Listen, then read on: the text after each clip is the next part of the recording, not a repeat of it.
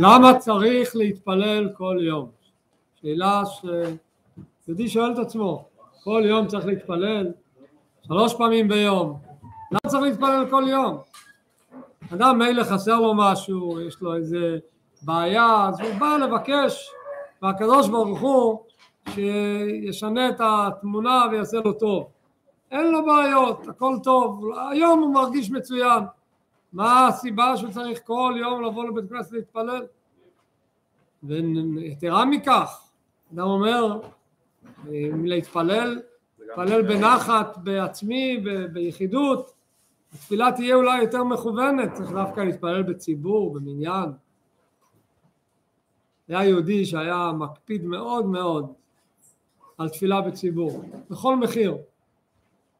שמעתי גם פעם כזה דבר, הוא הגיע, אה, הגיע בטיסה מחו"ל באמצע הלילה ועדיין לא התפלל תפילת ערבית. והוא רוצה מניין. הגיע ב-12 וחצי, אחד בלילה לשדה התעופה, התחיל לחפש, אולי יש לו מניין, לא רואה שום קצה חוט, אבל הוא לא מוכן לוותר, אז הוא לוקח מונית, אומר, תיקחו אותי לבני ברק, יש שם מקום מרכזי, קוראים לו איצקוביץ', מרכז רבי עקיבא, שם יש מניינים כל הזמן, אני אתפלל במניין, מגיע לשם אחד, אחד וחצי בלילה, הוא לא רואה, אולי אחד, שניים, מניין הוא לא רואה שיצמח לו, לא יהיה לו מניין לערבית. מה, הוא יוותר? פעם אחת לא, הוא לא מוותר. מה הוא עושה? הוא שמע שיש בירושלים, יש מקום שנקרא זיכרון משה, באזור גאולה, גם מקום כזה שמתפללים 24 שעות מניינים, הוא אומר ניסע לשם, לקח רכב, אחד וחצי בלילה, נוסע לירושלים, מגיע לשם שתיים וחצי, הוא רואה שהמצב הוא שאין אין סיכוי, לא נראה שיש מניין. מה לוותר? מה הוא יעשה? לאן הוא ייסע עכשיו? אז פתאום עולה לו רעיון, מרים טלפון לתחנת מוניות ואומר אני צריך עכשיו פה תשע נהגים לרבע שעה. היה לו מניין, שילם להם, שלח את כולם, הוא לא ויתר. מה העניין שצריך כל כך להקפיד על תפילה כל יום דווקא במניין? אז אנחנו פה במסגרת השיעורים לומדים את החלק הרביעי בספר התניא, חלק שנקרא איגרת הקודש, ואנחנו עומדים לקראת סיומו של האיגרת. למדנו את שני החלקים הראשונים, אנחנו היום בחלק האחרון. החלק האחרון של האיגרת נמצא בדף קג, ספר התניא, מתחילת העמוד למעלה. אחרי שהאדמו"ר הזקן בחלק הקודם של האיגרת, אז הוא דיבר על כך שיש יכולת לחזק את האמונה, את המותניים כמו שקראנו לזה. איך מחזקים את האמונה עם עוז. מה זה עוז? אז דיברנו שעוז זה לימוד תורה, תורה שבעל פה, תורה שבעל פה זה הרצון האלוקי נמצא שם, וזה משהו אינסופי שיכול להיכנס בתוך הסדר מסודר של הגבול של המצוות, וזה יכניס אין סוף ועוצמה אדירה באמונה של היהודי. דיברנו על זה באריכות בשיעורים קודמים. סיום היה, סיום של העמוד הקודם בלימוד היה, שבמיוחד העניין קשור לתפילה. אמנם לימוד תורה שבעל פה מחזק אצל יהודי את האמונה כי זה רצון של הבורא, הרצון האלוקי מתגלה בתורה שבעל פה, אבל בתפילה זה משהו מיוחד. הוא הזכיר במיוחד תפילת השחר. הוא אמר זה עת רצון. אם אנחנו מחפשים את הרצון האלוקי, רצון זה למעלה מסדר ההשתלשלות, העת רצון הכי טוב זה בתפילת שחר. אז שאדם בעת התפילה מתפלל, היה לשון, לשונות בתניא שם, שהוא מתפלל בכוונה, יום יום מדרשון השם, והוא מתפלל כראוי, אז זה ההזדמנות לגלות לו את האלוקות בנפש שלו, לחזק את האמונה שלו. בזה סיימנו את הקטע הקודם. עכשיו אנחנו באים לדבר בהמשך, איך שבעל התניא מוריד את זה לחיים. מוריד את זה מה הוא מבקש בפועל ממש מהחסידים, איך להתייחס לנושא של תפילה. וזה מה שנלמד היום. כמה תפילה הוא דבר חשוב, ובזה גם נקבל תשובה לשאלה שאיתה פתחנו, למה צריך להתפלל כל יום? נקדים בעוד דבר מעניין, יש סיפור על אחד החסידים של הרבי השלישי של חב"ד, הרבי הצמח צדק קראו לו, לחסיד קראו רבי פרץ חיים, היה חסיד מאוד מאוד מיוחד בהתנהגות, עבודת השם שלו הייתה לגמרי לא רגילה, היה קם כל לילה בשלוש ומסיים את סדר עבודת השם שלו לקראת שלוש בצהריים. דהיינו היה דבר ראשון קם אומר ברכות השחר לומד ברצף ארבע שעות גמרא עם פוסקים אחרי זה למד שלוש שעות חסידות ורק אז הוא התחיל להתפלל ולהתפלל במשך ארבע שעות סיים לקראת שלוש בצהריים את התפילה זה היה הסדר היומיומי שלו פעם אחת הרבי שלח את החסיד רבי פרץ לשליחות מסוימת שהצטרף ביחד עם בנו, בנו של הרבי. הוא גם היה אחר כך ממלא מקומו הרבי מהרש. היו צריכים לנסוע לשליחות מסוימת, לשתדלנות מסוימת. לא יודע אם מסופר בדיוק על מה זה היה. אז הרבי המהר"ש, הוא עוד לא היה עדיין רבי אז נסע עם החסיד רבי פרץ חיים ביחד. הרבי ידע שהנסיעה צריכה להיות אה, בזמן מסוים, צריך להספיק לעשות משהו מסוים והחברותא שהצמידו לו זה החסיד רבי פרץ חיים והוא יודע שאצלו התפילה לוקחת אה, שעות ארוכות אז הוא אמר לו היום אנחנו חייבים לצאת ולהגיע בזמן אז אני מבקש ממך שהיום תזדרז בתפילה כדי שנצליח לעשות את השליחות שלנו ואת המשימה שבשבילה אנחנו הולכים. טוב, הבקשה לחוד ומעשים לחוד. הרבי מרש ממתין והמתין עד לקראת שלוש בצהריים ואז הוא סיים את התפילה. כשהוא סיים את התפילה אמר לו הרבי המהר"ש, אמר לו אבל סיכמנו היום אתה מקצר ואנחנו מאחרים את המשימה של, של הצלת יהודים וכולי אז הוא אומר תשמע אם היית מבקש ממני שהיום אני בכלל לא אתפלל בזמן הזה, אני אתפלל מאוחר יותר, הייתי שומע, היינו יוצאים לדרך לפני התפילה, כי אתה בן של הרבי יודע אני סומך עליך, אבל אתה אמרת לי להתפלל, לא יכולתי להתאפק, לא יכולתי לקצר, התחלתי כבר להתפלל אז אני מתפלל, לא יודע מה זה לקצר את העניין, אז, אז הוא התפלל, ב, לא, לא שהוא שכח את התנאי, אמר אמרת לי להתפלל, התפללתי, כרגע סיימתי את התפילה. מאיפה בא הדבר הזה, הגישה הזו, הדגש הזה במיוחד אצל חסידים, להשקיע בעניין של התפילה, במיוחד בתפילת השחר. התפילה מה המטרה שלה לפני שנראה מה, מה מבקש מאיתנו פה אדמו"ר זקן? נתבונן טיפה כפי שהדבר מבואר בהרבה מקומות מה המטרה של התפילה? מה הרעיון של התפילה? וזה יהיה הפתח למענה על השאלה למה צריך להתפלל כל יום.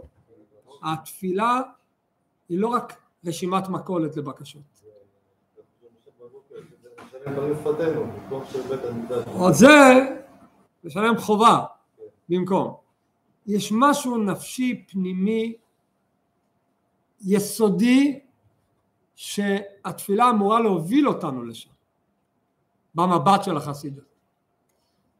הנחת היסוד הטבעית של בן אדם בעולם זה שהעולם קיים, אני קיים, הכסף שלי קיים, כל זה קיים. ובמילא עכשיו אוקיי, בא הקדוש ברוך הוא נותן לי הוראות בתורה מה לעשות, התמודדות וקושי, ואז אני אומר לעצמי, אוקיי, מה שמותר לעשות, ודאי מותר. ומה שלא בטוח, ככה ספק, גם מותר. למה המסקנה היא כזו? זה מאוד מעניין, הרבי פעם ציין את זה, שזה קשור לאיזושהי הלכה. יש הלכה שאומרת שאם יש תובע ונתבע על חפץ מסוים, אחד מחזיק בחפץ, ובא מישהו אחר ואומר מה החפץ הזה שלי.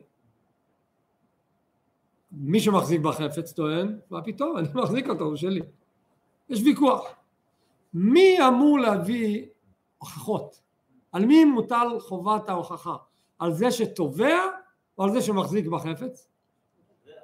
זה שתובע. למה? כי זה שמחזיק בחפץ הוא מחזיק. איך זה כתוב בלשון של החז"ל, של ההלכה? המוציא מחברו עליו הראיה. אתה באת להוציא מחברך עכשיו את החפץ? אין בעיה, אתה רוצה להוציא ממנו את החפץ, אתה יכול, אבל עליך עליו חובה להביא ראיה. את ההלכה הזו אפשר לתרגם בעבודת השם הרוחנית בצורה מאוד מעניינת. יש עולם, מי מחזיק בעולם? מי התובע לקבל אותה ומי המחזיק? אז בן אדם בהסתכלות הטבעית שלו אומר אני המחזיק בעולם, אני חי פה, אני מחזיק פה, זה אצלי, אני מחזיק, אני מוחזק. בא אתה הקדוש ברוך הוא ורוצה להוציא ממני, להגיד לי את זה אסור, את זה תעשה ככה. אתה רוצה להוציא? המוציא מחברו עליו הראייה. אז מילא דבר שהוא מוכיח לי וכתוב במפורש אסור, אסור אסור, לא מתווכח. אבל דבר שהוא ספק, אז עוד כל לעד אתה לא מוכיח ש... ש... אז אני מוחזק. ככה ההסתכלות של בן אדם באופן טבעי. אבל זו לא הסתכלות נכונה. אנחנו מבינים שזה לא נכון, אבל אנחנו לא מרגישים שזה לא נכון. מה התפילה בעצם אמורה לעשות לנו? מה המטרה בתפילה? התפילה אמורה לפעול עלינו בדיוק על הנקודה הזו, לשבת על נקודת השקפת העולם הזו. כל התפילה אם תשימו לב חוזר על עצמו שוב ושוב בכל מיני וריאציות העולם מתהווה בכל רגע מאין ואפס ממש ויש בעל הבית והוא אחד וחוץ ממנו כלום והכל בטל אליו זה כל התפילה חוזר על עצמו בכל מיני צורות בפסוקי דה זמרה ובקריאת שמע שמונה עשרה בכל פינה אתה רואה את זה זה התפילה מה התפילה אמורה להביא לך הכרה בראש שוב ושוב ושוב ותתבונן בזה שלא אתה המוחזק אלא מי המוחזק? הוא המוחזק, הקדוש ברוך הוא. וזה שהעולם קיים בכל רגע ורגע הוא מחדש עכשיו בורא את זה עכשיו ברגע זה אבל הוא בעצם בשנייה אחת מפסיק לברוא אותך אתה לא קיים הוא המוחזק ואז ממילא המסקנה הופכת להיות הפוך מה שאסור ודאי אסור מה שספק גם אסור כי אם אני בא לי לעשות משהו אני המוציא ועליי הראיה אם אני יכול לעשות את זה או לא. זאת אומרת התפילה אמורה לשנות את כל החיים שלה. כל ההתנהגות שלנו ביום יום על כל דבר זה התפילה עושה לנו. לכן התפילה היא כל כך נחוצה, התפילה היא לא רק באה להגיד, ודאי התפילה באה לבקש מהקדוש ברוך הוא שימלא לנו חסר, אבל זה החסר הכי גדול. החסר הכי גדול זה טעות בהשקפת עולם, אין חסר יותר גדול מזה. יש אה, לשון מעניינת שהרבי אמר פעם בהתוועדות ואומר כך, יש דיון אם תפילה זה מצווה מדאורייתא או שתפילה זה מצווה מדרבנן. הרמב"ם כותב שמצווה מדאורייתא על כל אדם להתפלל ולבקש מהקדוש ברוך הוא את כל מה שחסר לו. אבל אדם שלא חסר לו כלום על לכאורה התפילה שלו היא כאילו מדי רבנן, חכמים תקנו כל יום את הנוסח, תגיד, אבל לא מרגיש שחסר לי. אבל אם אתה מתבונן, כמו שנאמר, שחובה לאדם להתבונן כל יום בשפלות האדם, כמה אתה אפסי וכמה אתה קטן. זה לא קשה להתבונן כמה אנחנו אפסיים. טיפה לא אוכלים, טיפה לא יושנים, אנחנו כבר לא בני אדם. משהו לא... מה אנחנו? כלום. אדם מתבונן כמה הוא אפסי, ומתבונן כמה הקדוש ברוך הוא בעל הבית. אז הוא אומר רגע אבל למה אני לא מסתכל ככה על הדברים למה אני לא מבין ומרגיש ככה אז אני רוצה להרגיש ככה אז אתה מרגיש חסר אז התפילה הופכת להיות בשבילך צורך אז התפילה מדאורייתא אם אתה לא ניגש כך לתפילה אתה יכול להתפלל חמישים שנה ולא התפללת אף פעם תפילה מדאורייתא זה קיים מדרבנן. אבל אם אתה מתפלל מתוך ההכנה של ההבנה מה המטרה של התפילה אתה הופך תפילה מדאורייתא כל פעם. זה צורך פנימי נפשי אמיתי. תפילה מלשון חיבור פתיל. חוטים מחוברים יחד זה פתילים. תפילה זה קשר. הרבה פעמים אדם אומר יש לי בעיות אני מתפלל ואני לא רואה שמשהו נפתר לפעמים אומרים לו אתה חושב שהתפילה באה כדי לפתור את הבעיות? הפוך הבעיות באו כדי שתתפלל הקדוש ברוך הוא רוצה שתתפלל, אז הוא עושה לך איזה בעיה קטנה כדי שת... כי אחרת אתה תשכח, הכל יהיה טוב ואתה תשכח בכלל שיש בעל הבית. אז הוא מעורר אותך לפעמים כדי שתתפלל. התפילה היא, היא הבעיה באה לעורר אותך לתפילה. יפה, על זה צריך ללמוד חסידות לפני התפילה. לכן הרבי פרץ חן למד שלוש שעות חסידות לפני התפילה. למה? כדי שתרגיש את החיסרון, ואז אתה מתפלל ארבע שעות, כי אתה מחפש את הקדוש ברוך הוא בנפש שלך. אחרת אתה אומר, להגיד את הטקסט של המילים זה לא לוקח ארבע שעות, זה אפשר לגמור אותו מהר. אוקיי, בוא נראה מה קורה ביום של היום, אנחנו נגיע עוד מעט. על כל פנים, זה, הקטע הזה בתניא אמור בשביל להביא לנו את ההכרה מה זה תפילה, ולמה צריך להתפלל, ולמה התפילה חשובה. על זה נאמר שהעולם יש לו מבול. בעולם יש מבול. מבול של... מבול של מה? של מה לא. נוח, כדי להינצל מהמבול, אמר לו הקדוש ברוך הוא, בוא אל התיבה. אז אומר על זה הבעל שם טוב, תיבה זה גם מילה נרדפת למילים, תיבות זה מילים. בוא אל התיבה, תיכנס לתפילה, תינצל מהמבול. תיכנס לתיבה, תיכנס לתפילה, אתה תהיה מוגן, יהיה לך הש- השקפה אחרת על העולם, השקפה אחרת על עצמך, השקפה אחרת על הבעיות, אתה יוצא אחר כך החוצה, המבול לא מדבר אליך, אתה לא במבול, אתה, אתה בכלל נמצא בתיבה, אתה הולך עם התיבה, התיבה שטה מעל המים, זה הסתכלות אחרת על כל הדברים, זה בעצם המטרה של התפילה, ובשביל זה אנחנו אה, בעצם מתפללים כל יום, זה בעצם הנקודה שלנו. עכשיו אנחנו אה, נראה את הלשון בפנים קצת בתניא, איך אדמו"ר הזקן מוביל אותנו ורוצה שאנחנו נתייחס לתפילה שלנו בצורה רצינית. הוא אומר ככה, אז זה בדף קג למעלה בעמוד, בשורה הראשונה.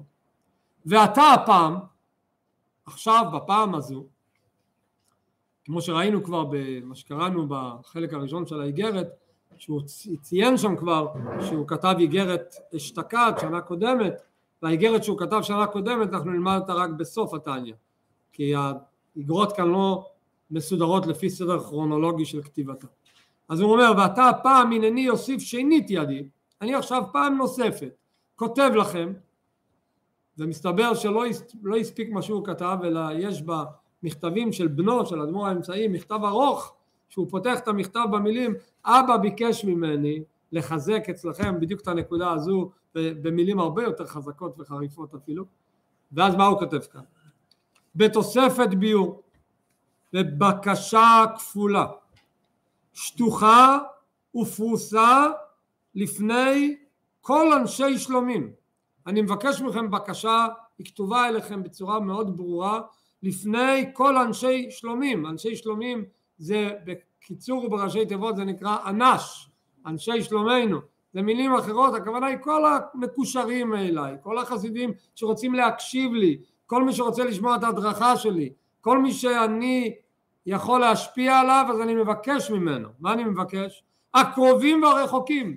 בין אלה שהם קרובים או רחוקים, קרובים או רחוקים פיזית, או קרובים או רחוקים אה, עניינית, זה לא משנה, כל יהודי בעצם. לקיים עליהם. לבקש מכם כרגע בבקשה. כדי שהתפילה תצליח, יש מישהו אחד שהוא יכול לנהל את העניין של התפילה כמו שצריך. בכל תפילה, בכל בית כנסת, יש מי שיכול לגרום שהתפילה תהיה, תהיה כמו שצריך. איך קוראים לבן אדם הזה שמנהל את התפילה? שליח ציבור. שליח ציבור הוא זה שעליו מוטל האחריות איך תיראה התפילה. אז הוא מטיל עכשיו משימה לשליח ציבור. שליח ציבור זה כמו הקטר שלוקח את הרכבת.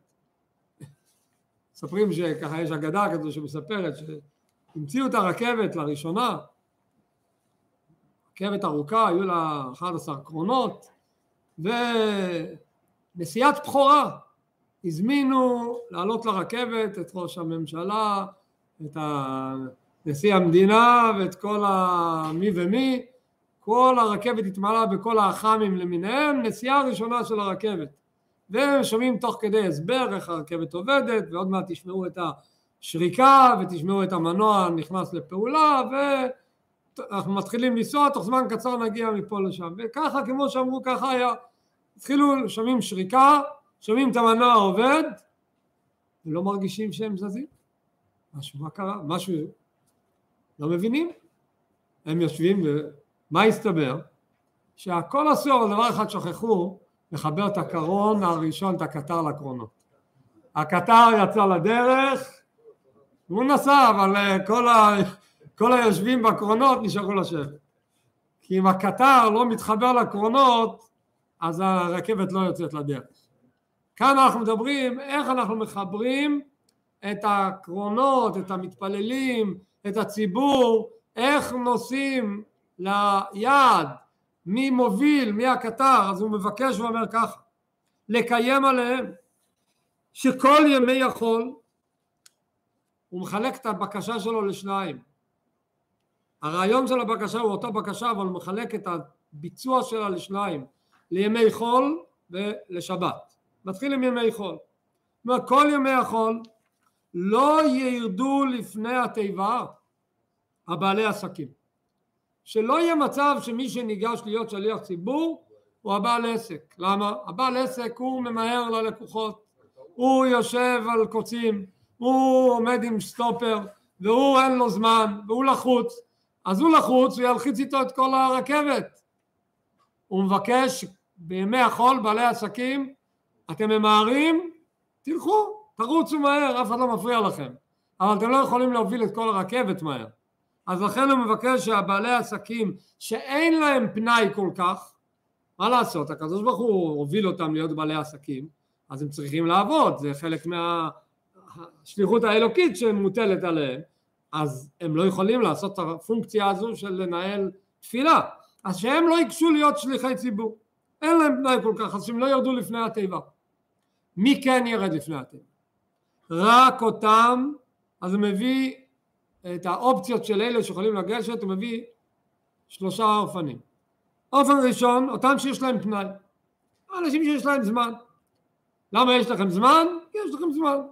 אתם בפנסיה.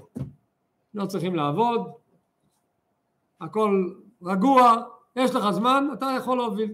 זו אופציה אחת. אופציה שנייה, או המלמדים. מלמדים, מי זה מלמדים? כאלה שהעבודה שלהם, המקצוע שלהם, זה להיות מלמד של אה, תלמידים. רגע, מה עם המלמד? בגלל שהוא מלמד מותר לו להבריז מהעבודה, למה המלמדים יכולים כן? אז יש לכאן, יש לכך שתי הסברים מעניינים. למה הוא, למה הוא נותן למלמדים פה את התפקיד? הסבר אחד אומר, הסבר מעניין. בעל עסק, למה הוא רץ? הוא רוצה לתפוס עוד לקוח. אם הוא לא יבוא בזמן הלקוח יברח. אז הוא לחוץ ללקוחות שלו. המלמדים, הלקוחות שלהם הם לקוחות שבויים. הם באים לכיתה בשעה הקבועה, אין לו מה למהר, הוא יבוא חצי שעה קודם לכיתה, לא יהיו לו תלמידים חצי שעה קודם. הם יגיעו בזמן שמגיעים. אז הלקוחות שלו הם לקוחות שבויים, אין לו מה למהר. אז הוא יגיע לזמן. זה, זה סיבה אחת למה המלמדים הם לא ממהרים לשום מקום מבחינת הזמן שהם צריכים להגיע ליעד שלהם. דבר נוסף מעניין מאוד, למה המלמדים?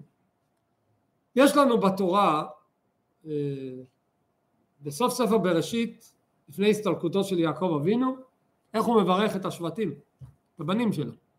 יש לנו בתורה בסוף התורה, בסוף ספר דברים, משה רבינו לפני הסתלקותו, איך הוא מברך את השבטים.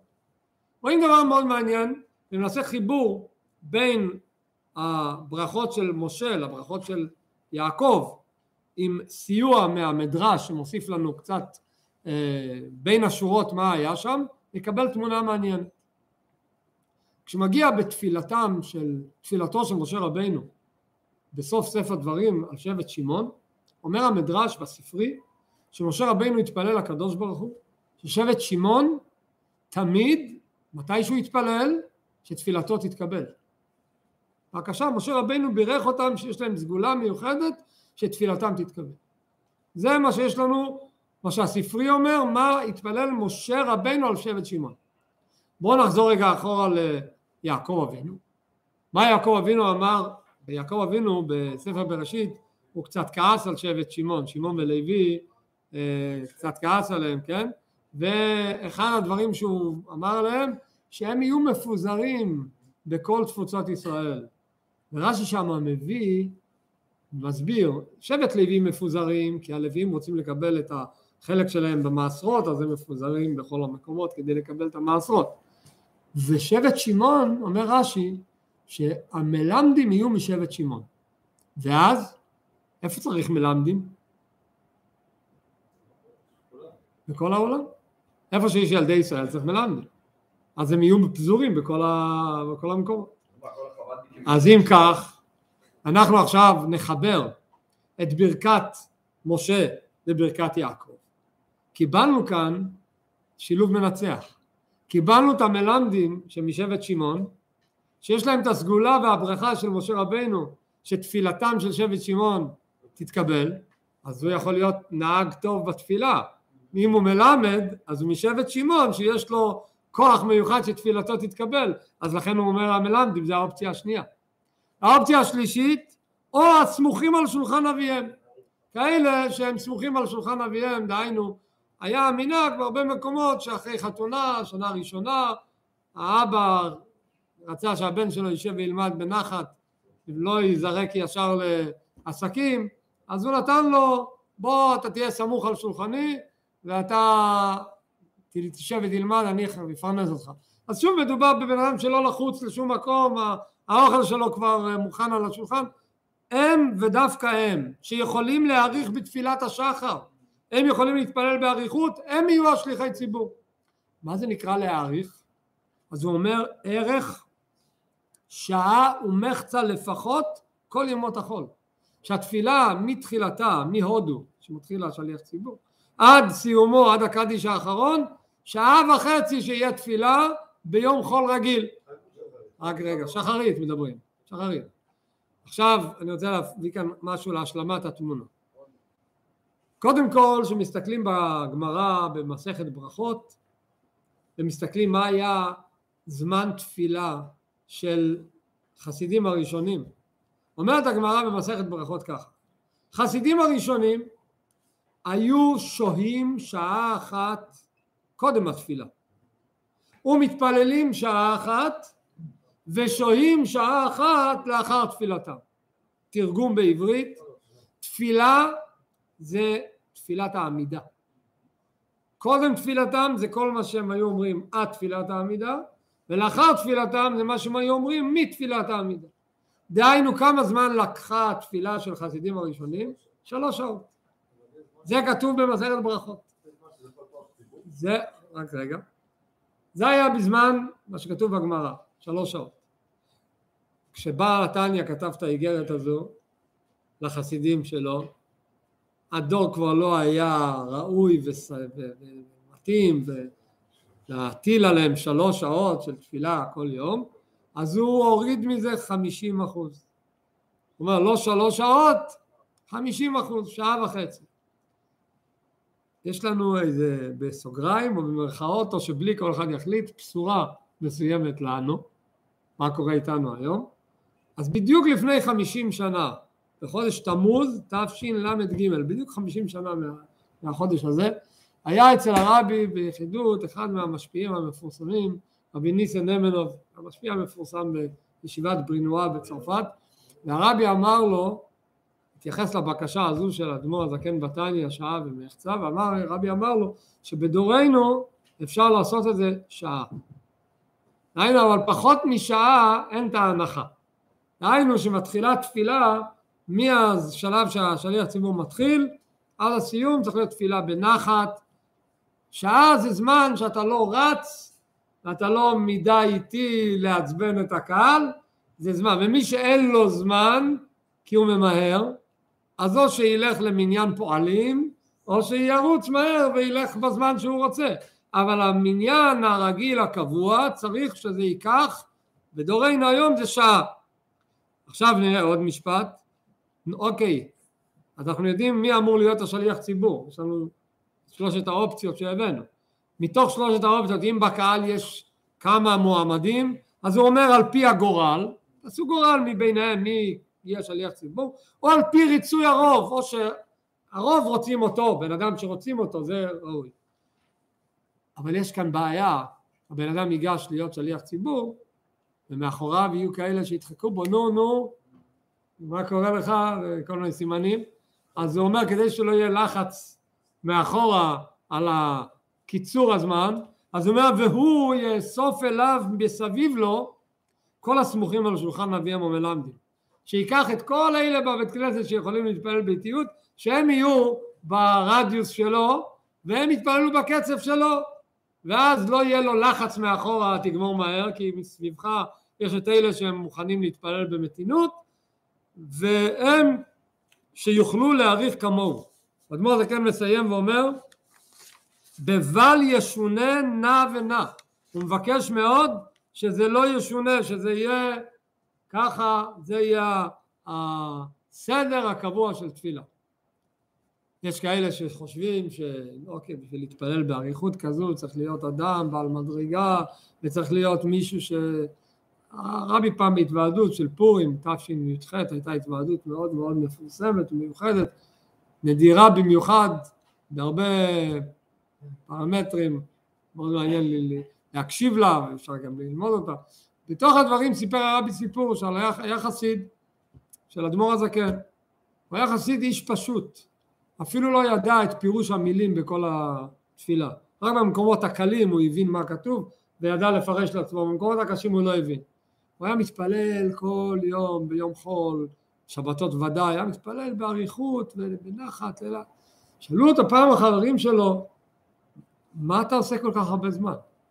מה אתה, אתה לא מבין אפילו מה שאתה אומר.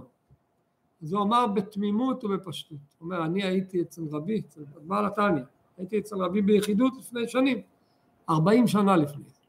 והרבי אמר לי, כתוב בתפילה, אומרים את זה בקבלת שבת, שמור וזכור בדיבור אחד. אז הפשט פשוט במילים האלה אנחנו יודעים, שכשהקדוש ברוך הוא אמר בעשרת הדיברות את המצווה על השבת, אז הרי עשרת הדיברות מופיע בתורה פעמיים, פעם בספר שמות, פעם בספר דברים, פעם כתוב שמור, פעם כתוב זכור, אז אומרים זה בעצם שמור וזכור נאמרו ביחד בדיבור אחד. אבל בעל התניא פירש לו ביחידות ואמר לו ככה, בכל דיבור שאתה מוציא מהפה בתפילה, שמור וזכור בכל מילה את האחד, את הקדוש ברוך הוא. כל מילה שאתה אומר, תחשוב על הקדוש ברוך הוא. אז הוא אומר, אני מתפלל כל מילה, אני חושב על הקדוש ברוך הוא. אז ככה ארבעים שנה הוא התפלל בנחת, וזה היה כל המחשבות שלו, לא הבין אפילו פירוש המילים. זאת אומרת, הרבי מביא את הסיפור ואומר, מזה הוכחה שלא צריך להיות אדם בעל דרגה גבוהה כדי להתפלל במתינות. גם אדם שהוא בעל הבנה פחותה, יש לו גם דרך להתפלל במתינות. וזה במות חול, מה קורה בשבת. אומר ככה, אך בשבתות וימים טובים, מה קורה בשבת, מה קורה ביום טוב? שבת ויום טוב זה יום, אה, יום מיוחד, שגם כל בעלי עסקים יש להם פנאי. שבת לבעל עסק יש זמן, והבעל עסק אין לו תירוצים. לא רק שאין לו תירוצים, יש ביטוי מעניין שאומר האדמו"ר הזקן בספרו תורה אור, במאמרים על פרשת נוח, יש שם ביטוי מעניין, במאמר מים רבים לא יוכלו לכבות את האהבה, הוא אומר שם בלשון ככה, וזה טעות כל בעלי העסקים שחושבים שהם לא יכולים להתפלל, כי הם טרודים בכל מיני מטרות, הרי גם בשבת, אז הראש שלו יכול להיות מונח, אז הוא אומר להפך, הם יכולים להתפלל יותר טוב, כי כל הטרדות שלהם, הוא משווה את זה למים של המבול, והמים של המבול, מה הם עשו לתיבה? רוממו את התיבה. דהיינו החושך שבו הראש שלו מונח כל הזמן, יכול לגרום שהוא יוציא מזה אור יותר גדול, יתרון האור מתוך החושך, ואדרבה, בעלי עסקים יש להם יכולת להתפלל טוב יותר מאשר אנשים רגילים. ועל זה הוא אומר כאן, וזה בעצם, זה לא חידוש של טניה. אני אקריא לכם את הלשון בשולחן ערוך. שולחן ערוך כתוב ככה, לשון מפורשת. לא ניתנו שבתות ויום טוב לישראל אלא כדי לעסוק בהם בתורה. אז הקטע הבא, אחר כך. לפיכך פועלים ובעלי בתים שאינם עוסקים בקביעות בתורה כל ימי השבוע, כי אין להם פנאי. אז בשבת שלא ימשכו את הזמן מדי הרבה בעונג אכילה ושתייה. מספיק להם עונג קצת והם יעסקו יותר בתורה. זה כתוב בשולחן ערוך לגבי תורה.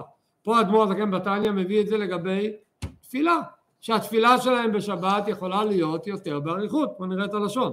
אך בשבתות וימים טובים. שגם בעל, כל בעלי עסקים יש להם פנאי ושעת הכושר להעריך בתפילתם בכוונת ליבם ונפשם להשם. הבעלי העסקים יכולים להעריך יותר בתפילה, יש להם יותר זמן, יכולים יותר להיות מרוכזים, ואדרבה, אדרבה זה מה הציטוט מההלכה שקראתי כרגע, לא רק שגם הבעלי עסקים וה, והמלמדים, ברור שכן, אומר הפוך, ואדרבה עליהם מוטל ביתר שאת ויתר עוז, דווקא עליהם על, ה, על המלמדים, על ה, סליחה, על הבעלי עסקים, מוטל בשבת חובה יותר גדולה מאשר האחרים, ביתר עוז, כמו שכתוב בשולחן ערוך אור החיים, וכמו שכתוב בתורת משה, כתוב במפורש בחומש, ששת ימים תעבוד, ויום השביעי שבת להשם אלוקיך, אז אדמו"ר הזקן מחבר את זה, אומר למי זה נאמר? לאותו אחד שששת ימים תעבוד, הוא לא סמוך על שולחן אביו, ששת ימים תעבוד, כל השבוע הוא עובד קשה, אליו אומרים ששת ימים תעבוד, אבל יום השביעי שבת להשם אלוקיך, גם בשבת, בשבת אתה לא בעבודה החולין, אז אתה בשבת יכול ללמוד ולהתפלל, אין תירוצים, להפך, כולו להשם, ולזאת גם הם ירדו לפני התיבה בשבת ויום טוב. אז בשבת אפשר לתת גם לבעלי עסקים להיות שליחי ציבור, כי אין להם לאן למהר, ולהפך, הם יכולים לנסוע בנחת, הרכבת תיסע איתם כמו שצריך, בנחת. כמובן על פי הגורל, או בריצוי הרוב כמו שכתבתי אשתקד. הנושא הזה של תפילה באריכות, תפילה בהתבוננות, היה אצל חסידים יסוד מאוד גדול. היו הרבה חסידים, כמו שציינתי קודם את רבי פרץ חיים בסיפור, אז מה היה? הוא לא התפלל במניין, התפלל ארבע שעות כל יום, זה לא היה עם עניין. אבל מה קורה עם תפילה בציבור? איך זה מסתדר? יש כל כך הרבה דגש בכל כך הרבה מקומות שחובה להתפלל עם הציבור. ומה עשו החסידים עם תפילה בציבור? אז יש על זה באחד המקומות כתוב, הרבי הקודם מביא שרבותינו הקדושים פסקו להלכה, אני מכיר את הלשון, פסקו להלכה לאלה ששאלו בעניין תפילה בציבור. אז הם שאלו איך יקיימו שניהם לעסוק בעבודה שבלב באריכות התפילה ולהתפלל בציבור, איך עושים את זה? אז רבותינו פסקו להם ככה, ענו להם, כי פירוש תפילה בציבור בשעה שהציבור מתפללים. סידרו להם כי ישמעו כל התפילה, קדישים, ברכו, קדושה, קריאת התורה, כל הקדישים ישמעו בציבור ואחר כך להתפלל במתינות איש איש כפי השגת יעשה דהיינו שיישארו כל זמן התפילה ויתפללו בציבור, דהיינו יענו לכל תפילת הציבור, ואז היו מקדישים זמן. ועל זה היה ידוע באותם שנים שבעל התניא ובמיוחד בזמן הדמור האמצעי, שמאוד מאוד חיזקו את העניין, היה בכל בית כנסת חסידי חדר שני קראו לזה. חדר שני בשפת היידיש שהיו קוראים לזה חבדניצה, חבדניצה זה זאת אומרת חדר לאנשי ההתבוננות. החדר הגדול היה מיועד לציבור הכללי שהתפלל במניין הכללי והחדר שני היה מיועד לאלה שהיו רוצים להאריך בתפילה וכל כך היו מקפידים על זה עד כדי שהייתה אמירה מאוד חריפה שאמרה אם אתה בא לבית כנסת ואין שם חדר שני אסור לך להתפלל בבית כנסת הזה גם לא במניין הגדול. החדר שני היה יסוד. אם יש חדר שני סימן שזה מקום שמייקרים את נושא התפילה. היה עוד פתגם מעניין שאמר שיש שלושה דברים שהם שני. יש את הנפש השנית הנפש השנית בישראל חלק לא קם ממעל ממש. יש את החדר שני שבו מתפללים באריכות יש פסח שני שמלמד אותנו שאין מקרה אבוד אז החסידים היו אומרים לוקחים את הנפש השנית נכנסים איתו לחדר שני ואז יש לנו פסח שני. היינו אז אנחנו פועלים את העניין כמו שצריך. עד כמה הדגיש, הדגישו את העניין הזה של תפילה במתינות? כאן הנושא היה תפילה ב... שכל הציבור יתפלל במתינות. אבל בנוסף לכך היה דגש גדול תפילה במתינות באופן עצמאי כל אחד ואחד. נסיים את הקטע האחרון הוא אומר ככה וכגונדה הקטע האחרון הוא קטע ממש מבהיל כזה. הוא אומר ככה וכגונדה צריך להודות אני רוצה להודיע משהו מאוד מאוד חשוב לכל החסידים שבדעתי אם ירצה השם לשלוח לכל המניינים מרגלים. כל המניינים של החסידים אני אשלח uh, מרגלים בסתר. מה המטרה של המרגלים הללו? לידע שהם ידעו מה קורה במניינים ולהודיע ולהודיע לכולם לכל אלה שהם במניינים של הבית כנסת שהם ידעו מה, מה צריך לעשות ושהם להודיע יבואו לרבי ויודיעו לו כל מי שאפשר לו וכל מי שיש לו פנאי להעריך ולעיין בתפילה הוא מתעצל, כל מה שנקרא מלשינון, כל מי שיכול להעריך בתפילה והוא לא מעריך בתפילה, הוא מתעצל, מה עונשו? יהיה נידון בריחוק מקום להיות נדחה בשתי ידיים בבואו לפה לשמוע דברי אלוקים חיים. אתה תבוא לרבי, תרצה שהרבי ייתן לך הזדמנות לבוא לשמוע חסידות, ירחיקו אותך. ידעו שאותך צריך להרחיק. ויש אמרה שהאדמו"ר הזקן כתב לפני כל כך הרבה שנים, זה אקטואלי עד היום. היינו עד היום, יהודי רוצה שלימוד החסידות יחדור בלב שלו, הוא יתחבר לעניין, אתה צריך נתינת כוח מיוחדת. אתה רוצה ש, שיקרבו אותך. יש אה, מרגלים בסתר איך אתה משקיע בנושא של תפילה במתינות. ומכלל לאו אתה שומע הן. מהשלילה לא שומעים את החיוב, דהיינו שמי שכן מתפלל במתינות, ומי שכן מתפלל באריכות, אז ייקלטו אצלו יותר העניינים של הלימוד. ולשומעים יונם, מי ששומע בקולי יונם מאוד, כמו שאמרתי לכם קודם, שהבן של האדמו"ר הזקן כתב בעצמו איגרת, מחזקת לאיגרת הזו, והוא מעורר ואומר, מה הטעם ללמוד חסידות אם לא מתפללים באריכות? מי, ש... מי ש... איך הוא אומר את הלשון? יפלא עליהם הפלא ופלא, למה ישוטטו לבקש דבר השם לקנות חוכמה, ולב אין לקנותה בתפילה. אתם מסתובבים לבקש חוכמה ואתם לא קונים, ולא לוקחים את זה. בלימוד אתה תופס את זה בראש, אבל אם לומדים על דברים בראש זה עובר לידינו, אתה שוכח.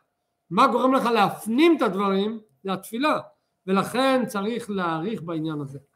ולשומעים עיונם, ותבוא עליהם ברכת טוב, ואין טוב אל התורה, וזה בעצם הנקודה המרכזית החשובה שראינו פה בסיום של האיגרת הזו, שזה סיום שקובע ברכה לעצמו, עד כמה צריך להשקיע בנושא הזה של תפילה, עד כמה שזה דבר יסודי ועיקרי, להעמיד אותנו בקרן נורא בכל עניין של קשר פנימי לקדוש ברוך הוא. אז אם עכשיו נחזור לשאלה שאיתה פתחנו, למה צריך להתפלל כל יום? אני חושב שאין שאלה. דבר ברור לחלוטין למה צריך להתפלל כל יום. בלי תפילה כל יום, אין לנו שייכות בכלל לאמת האלוקית שאנחנו צריכים להיות שייכים. נסיים בקטע קטן.